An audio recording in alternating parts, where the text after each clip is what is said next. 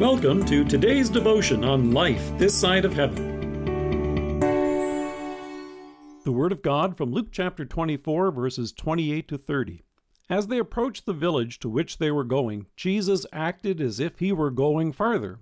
But they urged him strongly, saying, Stay with us, for it is nearly evening. The day is almost over. So he went in to stay with them. When he was at the table with them, he took bread, gave thanks, broke it, and began to give it to them. Then their eyes were opened, and they recognized him, and he disappeared from their sight. There's an intriguing reality show on TV right now with the title The Masked Singer.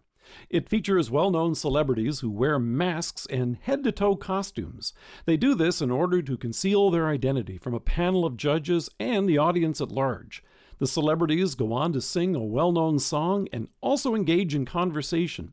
The goal is to try and recognize them by what they say, sing, and do.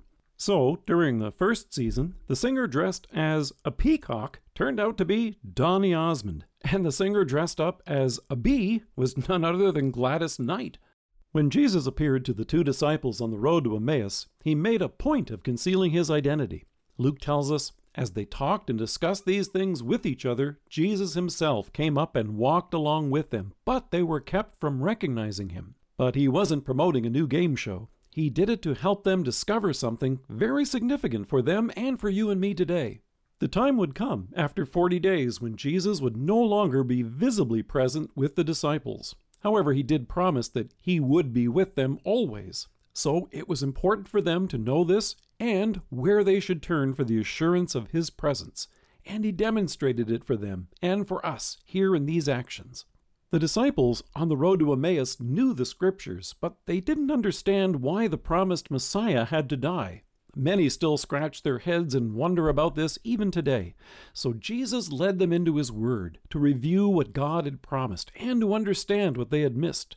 It's here where they would find the precious promise of our Savior's mercy, forgiveness of sins, and everlasting life in Him by His death for us on the cross and His resurrection. And it's here in Scriptures where Jesus reveals His mercy to us today. He also showed them something else. Luke tells us that, quote, when he was at the table with them, he took bread, gave thanks, broke it, and began to give it to them. Then their eyes were opened, and they recognized him. Luke goes on to carefully note that it wasn't simply seeing Jesus unmasked, so to speak.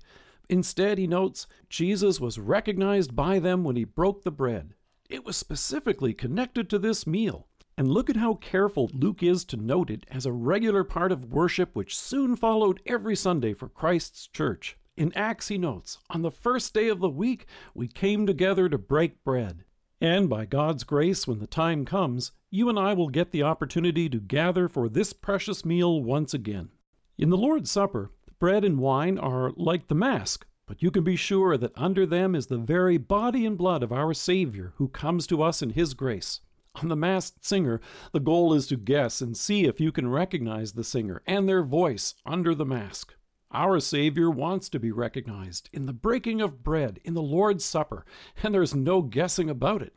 He reveals himself here and assures us of his mercy.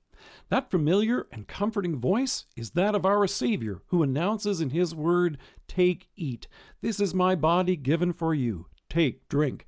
This is my blood shed for you for the forgiveness of sins. And he isn't far away, up there on some distant stage. He is right here in our midst, affirming His mercy and forgiveness, and reassuring us of His love. Let us pray. Loving Savior, thank you for drawing our focus to your word and inviting us to your table that we may rejoice in your pardon, presence, and peace. Amen.